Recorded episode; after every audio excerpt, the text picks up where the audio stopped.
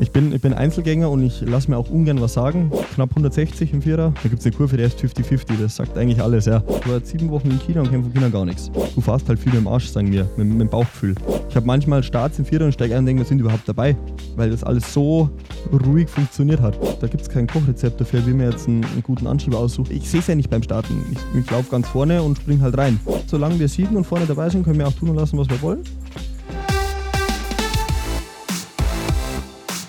Johannes, du hast vorhin gesagt, du wärst eigentlich lieber Skifahrer. Oder ja. würdest eigentlich lieber eine Abfahrtsprofi sein? Stimmt das? Oder? Äh, ja, tatsächlich. Also, nee, nee, wenn, wenn ich jetzt die Wahl hätte, also wenn klar, wenn ich jetzt beim Abfahren niemals so erfolgreich gewesen wäre beim Bobfahren, das wäre, mhm. ich glaube, es nie einen Deutschen geben, der, der so lange davon mit dabei ist. Also ähm, bin ich jetzt erfolgstechnisch gesehen dann schon auch lieber Bobfahrer. Aber wenn ich die Chance gehabt hätte, dass ich wirklich beim Abfahren so nach vorne komme, dass ich da auch zur Weltspitze gehöre, dann äh, würde ich das auch würde ich das auch schon mitnehmen. Weil ich komme vom Skisport, ich habe das von klein auf gemacht und ich äh, bereue das auch jeden Winter, dass wir so lange unterwegs sind beim Bobfahren, dass ich eigentlich zum Skifahren komme. Und wenn es dann doch mal geht, dann nutze ich das aus und bin eigentlich jede Minute auf der Piste. Und gerade als Abfahrer, das ist einfach so ein bisschen die Königsdisziplin auch im Wintersport. Und äh, ja, das wäre schon auch was Cooles für mich gewesen.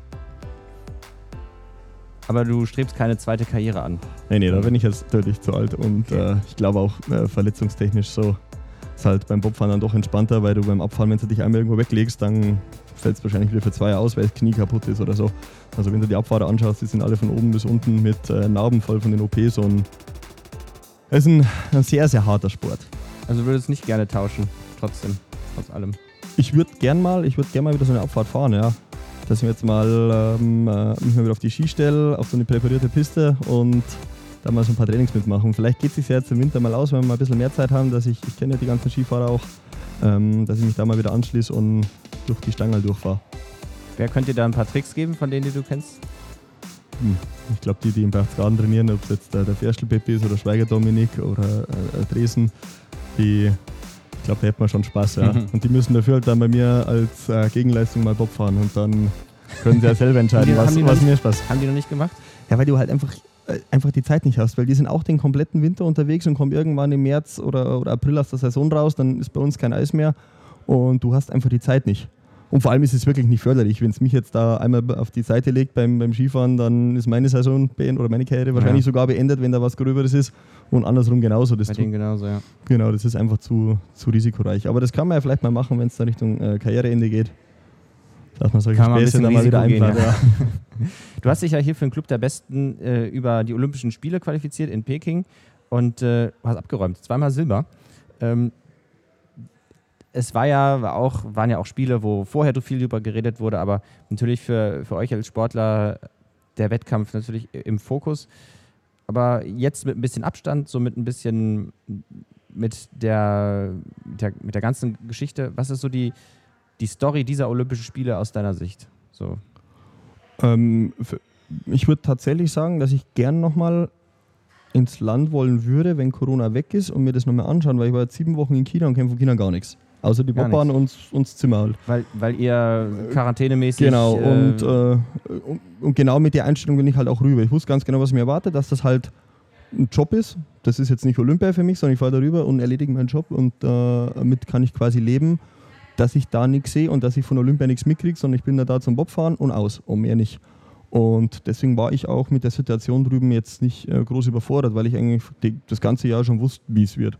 Und ähm, durch das, dass ich schon mal bei Olympia war, dann in, in Pyeongchang und auch andere Sportarten gesehen habe, äh, dort unterwegs war, kannte ich das und habe jetzt nicht mit aller Gewalt versucht, dort äh, von Olympia so viel mitzunehmen, sondern mich einfach auf mein Ding zu konzentrieren und äh, drüben eben meinen Job zu machen.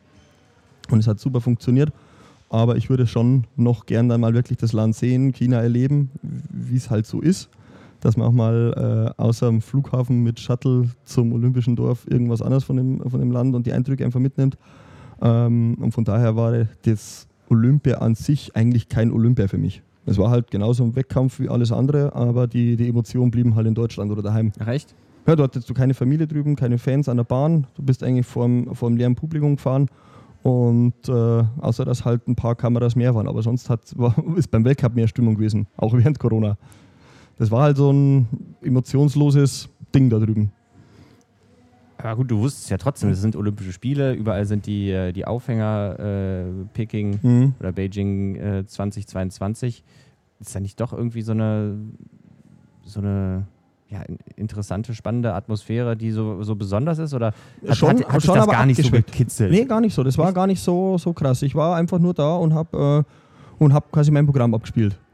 So, ich hatte Spaß, ich habe das auch alles voll genossen, aber ähm, ich war jetzt nicht so hyped wie, ich glaube, wenn ich daheim gewesen wäre und es mir angeschaut hätte, ich mehr Emotionen gehabt, hm. wie dort vor Ort. Weil du siehst halt auch keinen. Du hast genau die Rodler bei dir im, im Olympischen Dorf, die haben sich einen Tag überschnitten, die haben wir einen Tag gesehen, dann hast du noch ein paar Skifahrer da und mehr Sportarten gab es halt da auch nicht, wo wir waren.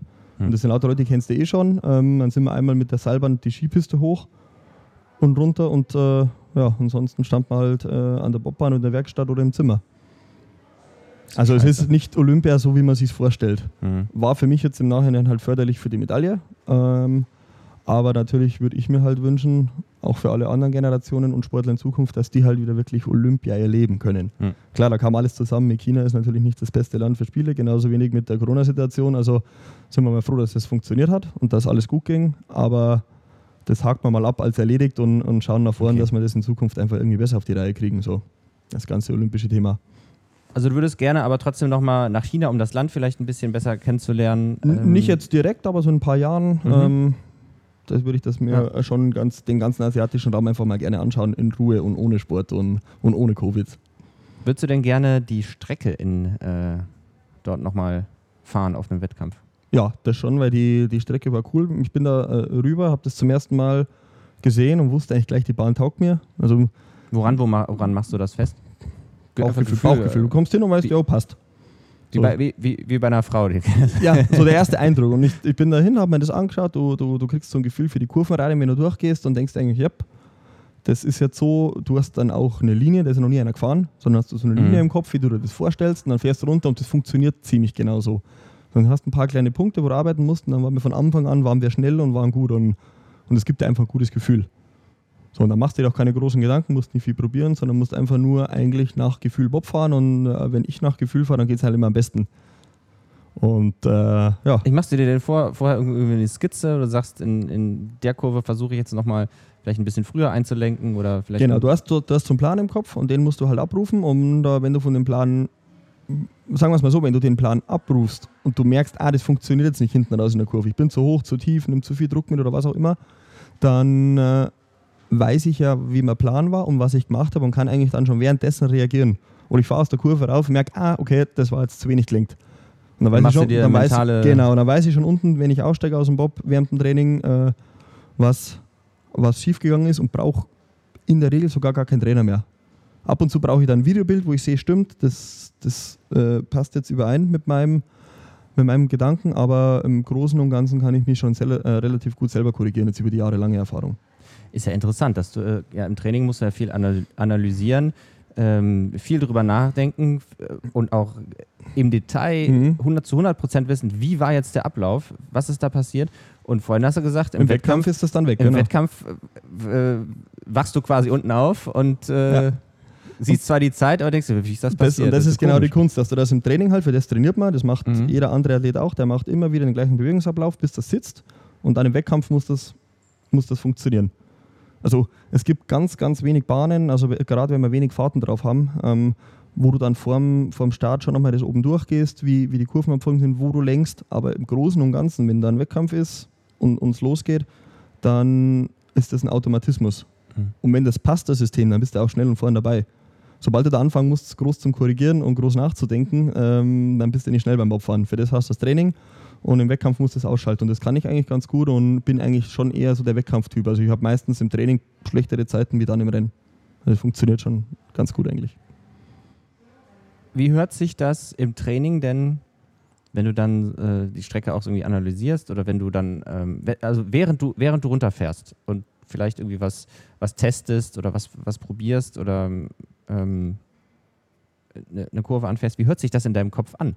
Äh, hast, du da, hast du da Wörter für? Also früher rein oder ähm, 1, 2 oder keine Ahnung was. Äh. äh, nee, du, du, wenn du mal in so einem Bob gesessen bist, da ist nicht viel mit irgendwas, sondern da. Also du sprichst nicht mit dir nein, selbst. Nein, nein, gar nicht. Das ist, das ist für mich, das genau, ich, du spürst das eher. Also du hast da auch mhm. nicht äh, relativ ja oder nicht, du, du siehst jetzt nicht so detailvoll, weil es ist eine weiße Bahn, du hast eine Kurve, dann hast du meistens noch Planen, die drin hängen, drin, so, so Sonnensegel, dann hast du mal Nebel oder es ist Flutlicht, also und du, du hast ja immer, durch das, dass du nicht wie auf einer Rennstrecke, wo alles offen ist, sondern du fährst ja Kurven, ja. so überhängende Kurven, dann siehst du eh immer bloß 15 Meter nach vorn. Und äh, dann bist du halt so im Jetzt und im Moment, du musst eigentlich so ein bisschen auf dein, auf dein Körpergefühl vertrauen. Über die Augen, du kannst natürlich nicht blind fahren, du brauchst die Orientierung. Ja. Könnte, du, könntest du blind fahren? Ich glaube nicht, nee. Okay. Du brauchst schon so die, die Punkte, aber du, du fährst halt viel mit dem Arsch, sagen wir, mit, mit dem Bauchgefühl. Mhm. Und äh, du merkst dann eigentlich eher, was jetzt falsch war, also bevor du siehst. Ja durch die, durch die Fliehkräfte genau. vielleicht, genau. äh, vielleicht auch durch die, durch die Geräusche? Genau, die Geräusche, Fliehkräfte, die, die, die, die räumliche Position in der Kurve, wie hoch du bist oder wie mhm. tief du durch die Kurve Gibt's fährst. Gibt es Markierungen, wo du dann... Das siehst du alles nicht. Okay. Also du kannst dich schon so ein bisschen orientieren an den Spurenwindel, aber ich bin dann eher so, ich brauche keine Markierung, sondern ich, ich versuche mir das einzuprägen, was ich fühle. Und, ähm, und du merkst das ja dann, wenn du einfach so hoch fährst, dann hast du weniger Anpressdruck, weil du ja leichter wirst. So. Und, und dann weiß ich beim nächsten Mal, okay, vielleicht ein bisschen tiefer und äh, im Endeffekt musst du es halt so korrigieren, dass du hinten aus der Kurve gut rauskommst, dass du zur nächsten Kurve richtig stehst und dass du halt so wenig wie möglich Banden und, und Rutscher drin hast. Und dann ist es eher so ein, so ein Gefühlsding, sagen wir mal. Mhm. Also, sag mal, ihr, ihr Bobfahrer seid von der Erscheinung ja schon echt. eher nicht so die Gefühlstypen. Ja, aber ihr seid, äh, du bist ein gefühlvoller Mensch. du musst, zumindest musst du das Du musst, du musst dann umschalten. Ne? Du hast oben am Start ja. diese, diese krassen fünf Sekunden, wo du irgendwie alles aus deinem Körper rausholen musst und dann springst du rein, sitzt und dann durchatmen und, und das Gefühl wieder abrufen in die Finger. Mhm. Du bist ja viele, vielleicht alle Strecken äh, schon gefahren, die es überhaupt gibt. Ähm, und es sieht, sieht ja für einen Außenstehenden oder für einen Sportfan auch spektakulär aus, was da passiert äh, man stellt sich vielleicht vor, boah, das muss auch irgendwie Spaß machen, so mit der Geschwindigkeit darunter. Äh, welche Strecke macht am meisten Spaß? Äh, welche fetzt am meisten runterzufahren? Das sind die, die am Limit sind. Also ich glaube, da kannst du relativ viel Bobfahrer fragen, dass die eigentlich die, die krassen Strecken bevorzugen. Also es gibt schon als Peking Krass heißt was? Die, die eigentlich von der, von der Konstruktion am Limit sind. Also du könntest jetzt nicht noch schneller fahren, weil dann geht es nicht mehr. Also mhm. wir sind bei ein paar Strecken wirklich so weit, dass wir sagen, ja, pff, wenn es jetzt nochmal ein km schneller wird, dann kommst du nicht mehr durch. Also dieses Altenberg ist, wenn es Richtung Bahnrekord geht, schon eine Hausnummer im Vierer.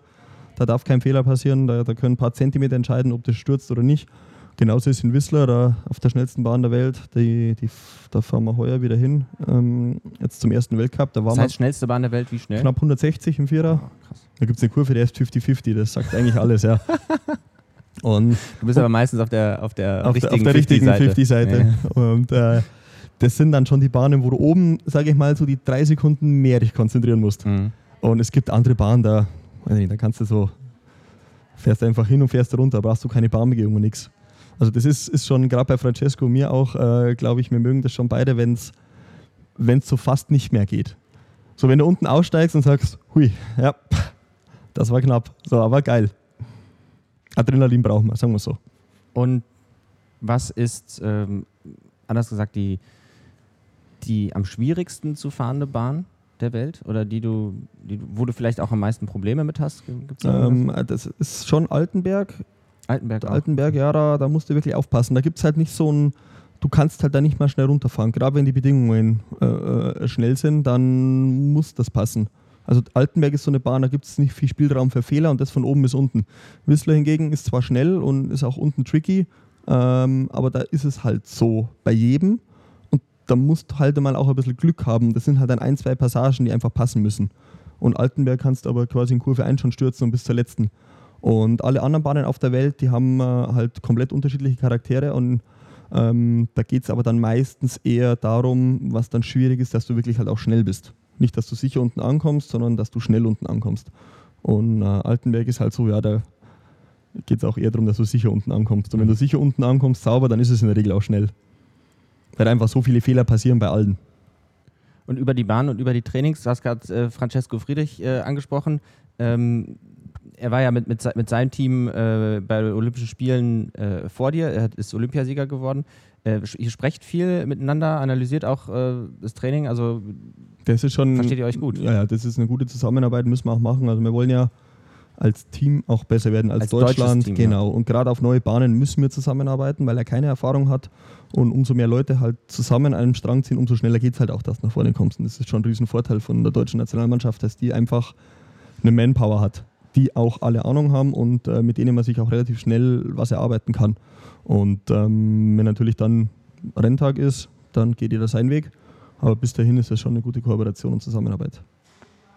Ähm, aber diese Konkurrenzsituation, die ja, natürlich sportlich da ist, äh, die macht euch wahrscheinlich auch, also beide Teams besser, oder? Ja klar. Also wenn ähm, das hat nicht nur mit, mit, dem sportlichen Aspekt was zu tun, sondern auch mit Material. Sobald da irgendwo, wir haben das damals gehabt, dass wir einen neuen Materialbau reingeholt haben, dann hat unser alter Materialbau auch gleich wieder mehr Kapazitäten möglich gemacht. Und es ist egal wo, sobald du Konkurrenzkampf hast, äh, wirst du besser. Also konkurrenzbelebtes Geschäft und wenn du es halt natürlich im eigenen Team hast, dann ist das noch umso besser, weil du halt einfach mit dem auch zusammenarbeiten kannst. Und ich glaube, dass sehr viele ausländischen Teams äh, uns da schon beneiden, so was wir da haben im Bobsport. Und äh, da können die uns einfach nicht mal ansatzweise das Wasser reichen bei manchen Sachen. Ja, und der, ähm, der Deutsche Bobverband ist ja auch äh, mit, der, mit der erfolgreichste ähm, mhm. in ganz Deutschland. Dein Bob-Team, du bist ja, du bist ja der Pilot äh, im Bob. Dein Bob-Team heißt ja auch Bob-Team Lochner. Also du bist der Chef. Genau. Und äh, was hast du da für, für Aufgaben, für Verantwortung? Äh, eigentlich komplett alles. Das ist ähm, relativ wenig von den Trainern, äh, Trainern koordiniert. Wir stellen unsere Mannschaften und dann gibt es quasi Ausscheidungsrennen vor der Saison und die Mannschaft, die dann fährt, fährt halt, die gut ist. So, das ist jetzt nicht so, dass der Francesco den, den und den Anschieber von dem und dem King kriegt, sondern jedes Team ist für sich eigenständig verantwortlich und du quasi, du, du siegst oder du stirbst halt mit deinem Team. Also wenn du nicht fährst, kann auch sein, dass wenn der Pilot sich nicht qualifiziert, dass die Anschieber dann auch halt nicht fahren im Winter, wenn die jetzt nicht zufällig woanders noch draufrutschen wegen Verletzung oder irgendwas. Sondern das ist wirklich meine, äh, meine Aufgabe. Ich organisiere die Gelder, ich mache die ganzen Sponsorenverträge. Zahlst auch Gehalt? Gelder genau, ich hole mir die, ich hole mir die oder stelle mir mein Team zusammen und ähm, wie gesagt, bin dafür verantwortlich. Muss mir das Material, äh, muss mich darum kümmern, muss mich um meine Kufen kümmern. Ähm, kümmere mich im Endeffekt auch, wie im Winter jeder von A nach B kommt. Also ist auch mein Transporter, mit dem ich den Bob rumfahre und mein Mannschaftsauto. Und äh, ja, so ist es eigentlich ein, äh, wie so ein Vereinsding eigentlich. So in Deutschland. Das ist jetzt nicht eine Nationalmannschaft, wo, wo der Bundestrainer alles bestimmt, sondern jedes Team ist für sich eigenverantwortlich und nur wenn es quasi nicht läuft, dann wird von oben einkackt und mal gesagt, hier, die Startzeiten passen nicht, da müssen wir jetzt mal gucken, ist irgendein Athlet nicht fit, da tauschen wir jetzt mal aus. Okay, also der Verband interveniert nur im Fall genau, der Fälle. Wenn, wenn Regel die Medaillen nicht kommen. Okay. Und sonst habt, solange ich, solange haben wir eigentlich Nahenfreiheit, solange wir siegen und vorne dabei sind, können wir auch tun und lassen, was wir wollen. Mhm. Das ist eigentlich ganz entspannt. Aber sobald es halt nicht läuft, dann muss da auch Rede und Antwort stehen, was jetzt da nicht passt. Wer ist gerade bei dir im Team? Äh, die, die vier, mit mir vier, die jetzt gerade hier sind, also Christopher Weber noch, Flo Bauer und Christian Rasp vom Olympiaschlitten. Und dann habe ich nochmal drei Leute zu Hause sitzen, die Ersatzleute, die äh, sich halt leider auch nicht für hier qualifiziert haben, weil die nicht am Bob saßen bei Olympia. Das ist dann der, ähm, wen habe ich denn noch? Jetzt muss ich überlegen. Marc, Marc Rademacher. Hast, hast den Zettel nicht dabei? ein Marc Rademacher, ein ähm, Paul Krenz und ein Erik Bruckert. Mhm. Wie sind die so alle, wie sind die so drauf? So, da gibt es ja auch bestimmt äh, verschiedene oh ja, Charaktere, ne? Äh, querfällt ein alles. Also wirklich, ja, beim Bobfahren, da siehst du alles. Aber du musst die ja im Endeffekt ja auch irgendwie zusammenhalten. Ist das schwer? Mhm. Also so äh, als äh, einen gewissen Teamgeist braucht es ja schon. Ne? Genau. Ne? Weil ihr, ihr, seid so lange zusammen immer. Du, du, bist ja nicht nur jetzt halt im Training oder im Bob zusammen, sondern du, du, wie gesagt, du machst ja auch die Autofahrten zusammen von A nach B. Du schläfst zusammen im Zimmer, wir haben meistens Doppelzimmer und dann hängst du halt tatsächlich. Mit wem schläfst du immer? Also, Im Zimmer? In, also inzwischen kann ich es mir rausnehmen, dass ich halt meistens, wenn es geht, äh, ein Einzelzimmer kriege, aber mhm. ansonsten ist mir das eigentlich wurscht. Also ja, das ist äh, je nach, das wechselt auch mal von Woche zu Woche. Also ich bin da eigentlich okay. relativ schmerzfrei. Aber der Teamgeist ist, ist schon ein relevanter Punkt, oder? Obwohl ihr habt eine kurze Belastung, ihr schiebt zusammen an, dann. Du kannst relativ viel äh, kompensieren, auch wenn kein Teamgeist da ist. Hat es auch in den letzten Jahren immer wieder gegeben, Mannschaften, die so Söldnertruppen sind. die sich eigentlich gar nicht verstehen. Genau, die, die, verstehen sie nicht, die reden auch vielleicht den ganzen Tag nur außer das Kommando äh, am Startbalken und mehr nicht, aber das funktioniert auch. Also das ist eine Sportart, wo das geht. Ähm, natürlich ist halt dann vielleicht nicht immer Gold am Ende die Teams, die eingespielt sind, die sind halt dann schon mal besser. Und das ist ja bei uns eigentlich funktioniert das ganz gut. Wir sind halt kontinuierlich gut. Und, und Francesco Friedrich halt äh, ist ein Paradebeispiel dafür. Der hat seine Mannschaft auch seit zig Jahren zusammen. Und das harmoniert, das passt. Da weiß jeder alles. Und das ist halt so, sage ich mal, der, der große Vorteil, dass du dann als Pilot weniger Aufgaben hast, weil das eingespielt ist. So, du musst dich gar nicht mehr darum kümmern. Du musst keine Einstiegstrainings machen. Du musst den Jungs nicht auf die Finger schauen, wie sie sich ums Material kümmern, weil die das einfach seit Jahren machen und genau wissen, was ich will. Und äh, das ist im Endeffekt, sage ich mal, das, das Geheimrezept, dass du dann stressfrei bist, dass ich mich wirklich auf Athletik und aufs Fahren konzentrieren kann und nicht noch einen ganzen Tag Kindergärtner spielen muss für die Mannschaft.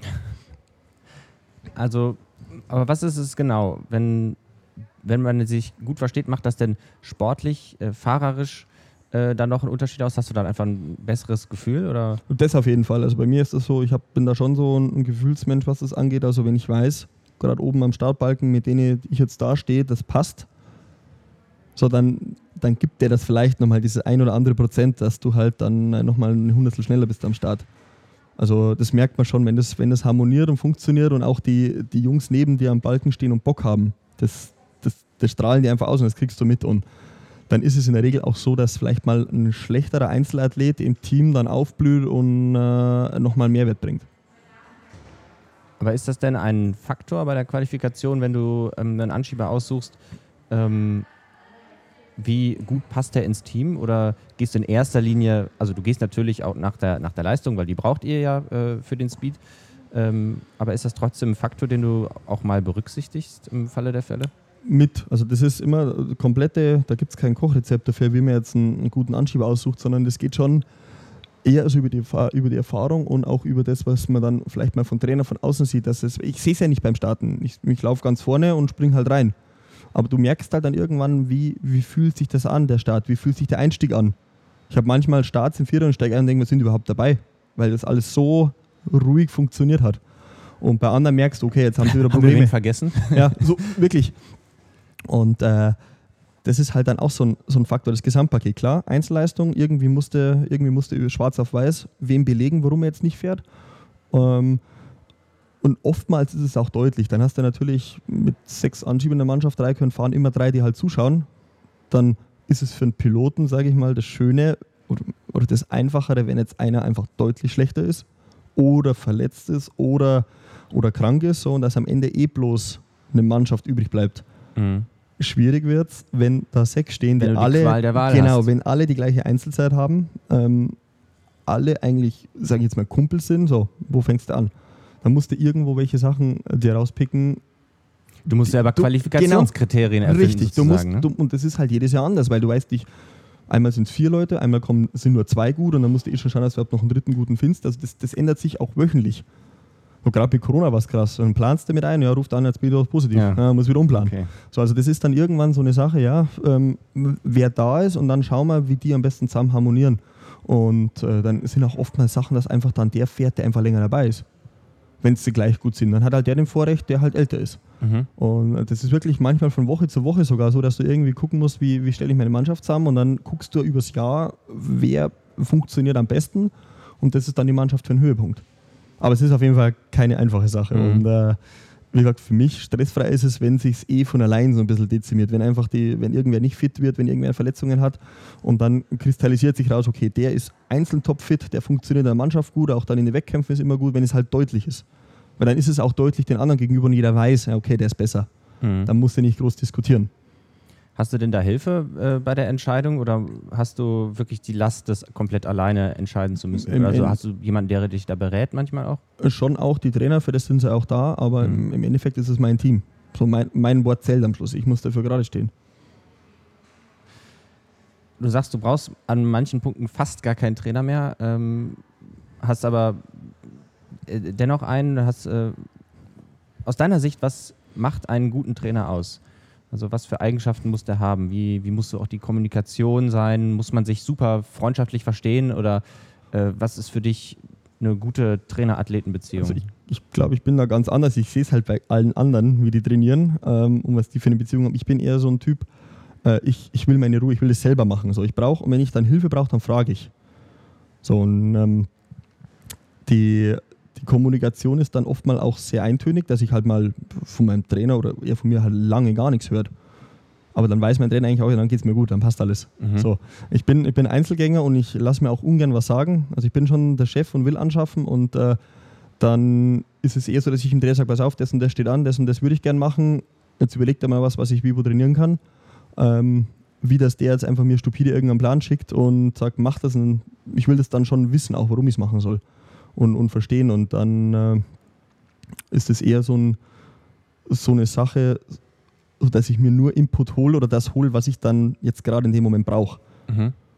Also so, ich arbeite relativ wenig direkt. Ich sitze jetzt nicht nach jedem Training mit dem Training zusammen und werte das aus. Und ab und zu kann auch sein, ja gut, heute passt alles, lass mal mehr Ruhe, braucht keinen. Und wenn ich Probleme habe, dann gehe ich aber halt schon aktiv auf die Leute zu und sage so, hier und hier ist was, jetzt brauchen wir Lösung. Also machst gerne dein äh, eigenes genau, Ding. Genau, ich mache eher mein eigenes Ding und hole mir dann, wenn ich halt irgendwo was brauche, picke ja. ich mir das halt gab's raus. Gab es denn da auch mal Stress wegen? Nö, also ich kann nicht. mir vorstellen, dass so, also das habe ich ja vorher gemeint, ja. In anderen Sportarten vielleicht. Genau. Dass, wenn ein Athlet sagt, hey, lass mich, lass mich in Ruhe oder ich sag Bescheid, wenn ich was brauche oder so, dass so ein Trainer auch mal beleidigt sein kann, oder? Das ist aber beim Opfer eben anders, habe ich ja vorher gemeint, dass wir so selber organisieren. Mhm. So, da, das ist ja eigentlich in der Natur unseres Sports, dass jeder sein Ding macht und jeder hat seine eigenen Trainer. Bei mir in der Mannschaft haben von, von sechs, sieben Leuten gibt es sieben verschiedene Athletiktrainer. Jeder hat seinen eigenen Athletiktrainer zu Hause, der die Pläne schreibt. Die man auch selber bezahlt wahrscheinlich. Genau. Mhm. Und äh, im Winter haben wir halt die Bahntrainer. So, und da habe ich auch einen Bahntrainer, mit dem ich viel zusammenarbeite und von den anderen hole ich mir meistens nur die Videos. Mhm. Und die, können mir, die, die, sagen mir dann, ja, okay, die finden das oder die, die vergleichen das. Francesco fährt so, ich so. Ähm, und dann ist es eher so, ja, ich, okay, dann probiere ich das mal oder nö, ich denke mir, meins passt. Und also das ist so eine, das ist keine so innige Beziehung, wie das bei manchen anderen Sportarten ist. Also gerade wenn du das vergleichst jetzt mit dem Turnen oder so, wo wirklich so ein Drill herrscht, das ist, äh, meine Freundin kommt aus dem Turnen, die sagt jetzt, wie es bei uns ist, das, die ist geschockt, das ist undenkbar in anderen Sportarten. Aber es funktioniert ja bei uns und der Erfolg gibt uns ja dann irgendwo auch recht, dass, äh, dass das eigentlich ein ganz gutes System so ist. Und ich komme halt sehr gut damit klar. Also Hansi, du holst dir die Tipps von den Trainern, wenn du sie brauchst. Jetzt hätte ich gern mal ein paar Tipps von dir. Manchmal braucht es nur den richtigen Tipp, den Profi-Tipp. Heute mit Johannes Lochner, Olympiazweiter im Zweier- und Viererbob von Peking. Hansi, ich habe tierisch Angst, den Kanal runterzufahren. Hast du da einen Tipp? Ähm, als Anschieber tatsächlich machen darauf vertrauen, dass der Pilot das vorne kann. Das ist so, wenn du ein schlechter Beifahrer bist, das ist jetzt beim Motorradfahren zum Beispiel. Ich kann nie hinten sitzen beim Motorrad. Ich vertraue dem vorne nicht, wenn dann will ich selber fahren. Ähm, wenn du das drin hast, ist es auch, glaube ich, schwer als Anschieber dann da aufzugehen.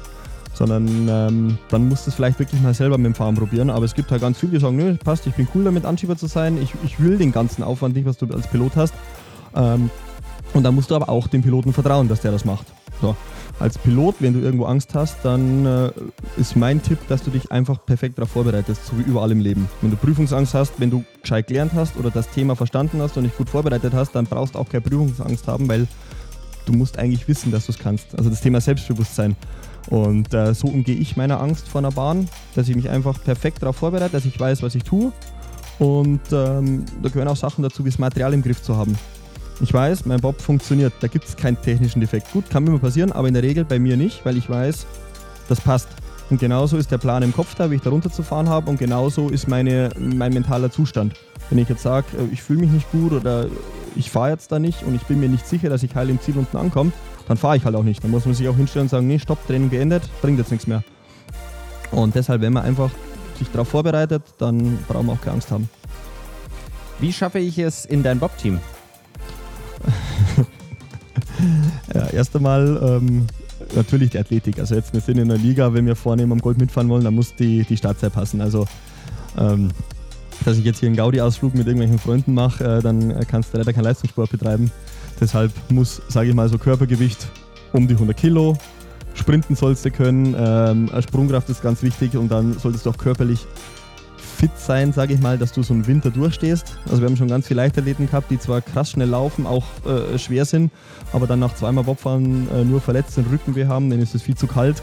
Also du musst schon, äh, sage ich mal, relativ hart sein, dass du äh, dann auch im Winter nicht kaputt gehst bei dem Sport. Und äh, dann ist natürlich das Zwischenmenschliche muss stimmen. Also äh, ich habe viel Scheiß im Kopf und damit muss er halt klarkommen. Und dass man oft mal lustig ist oder dass man halt viel Schmarrn macht im Winter nicht zu ernst das Ganze sehen. Bis den 100 Kilo fehlt mir noch einiges. äh, wie erhole ich mich in der Saisonpause optimal um dann wieder voll fit und fokussiert zu sein? Mm, wir haben so ein bisschen anderen Rhythmus wie die meisten Sportarten. Wir haben eigentlich dann sechs Monate durch und sechs Monate frei. Und in den sechs Monaten im Sommer äh, mache ich meistens so zwei, ah nee, zwei, sechs Wochen bis zwei Monaten äh, Pause, wo ich relativ wenig mache wo dann eben immer Uni war oder so oder, oder von der Arbeit viel, wo ich dann komplett weg bin vom Sport und mich mal resette auf dem Kopf vom Winter. Und dann geht es eigentlich mit dem Aufbau los. Und das A und O ist, dass man im Winter einfach wieder fit ist, dass der, die, die Grundathletik passt. Eben, was ich vorher gemeint habe, dass du den Winter halt auch durchstehst. Klar trainieren wir, dass wir schnell anschieben, aber ich sitze eigentlich jeden Tag im Bob. Der Pilot muss immer fahren. Und dann hast du den Reisestress quer über den Kontinent und ja, du musst das auch wegstecken äh, äh, vom Körper einfach. Und deshalb ist für mich als Pilot eher wichtig, dass ich, dass ich gut dastehe, dass ich keine Verletzungen habe, dass der Rücken passt, dass der Nacken funktioniert. Und dann kann man in der Saison dann versuchen, wirklich noch die, die ein, zwei Hundertstel rauszuholen in der Schnelligkeit. Und was bei den Bremsen eben ein bisschen anders ist, die müssen sich im Sommer ja dann oder am Ende vom Sommer qualifizieren bei so einem Einzeltest. Die müssen im Sommer schon wirklich schnell trainieren, dass die äh, äh zu Beginn der Saison 100% dastehen. Und den Luxus habe halt ich, dass ich das eigentlich immer erst zum Saisonhöhepunkt brauche. Vielen Dank für die Tipps. Du hast vorhin gesagt, du arbeitest zu viel im Moment. Ja, wir haben eine Elektrofirma zu Hause, wo wir gerade äh, sind, dass wir die umstrukturieren. Dann äh, ziehen wir auch noch um. Also wir renovieren gerade noch ein Haus.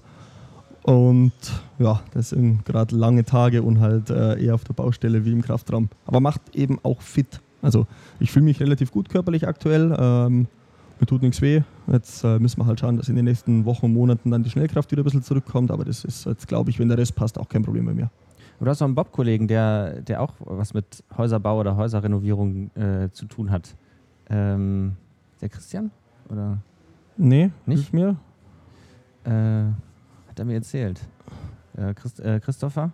Christopher Weber, Christopher ja, jetzt. Weber. Christian, ja. Christopher Weber ist, äh, der macht äh, ähm, viel mit Immobilien, der hat eine mhm. Immobilienfirma und der ist eben auch gerade den ganzen Sommer auf einer großen Baustelle und ein Wirtshaus. Also mal schauen, wie das uns jetzt dann äh, getan hat. Das werden wir im Winter sehen auf, dem, auf der Startbahn, wie gut, wie gut oder wie schlecht das, das war.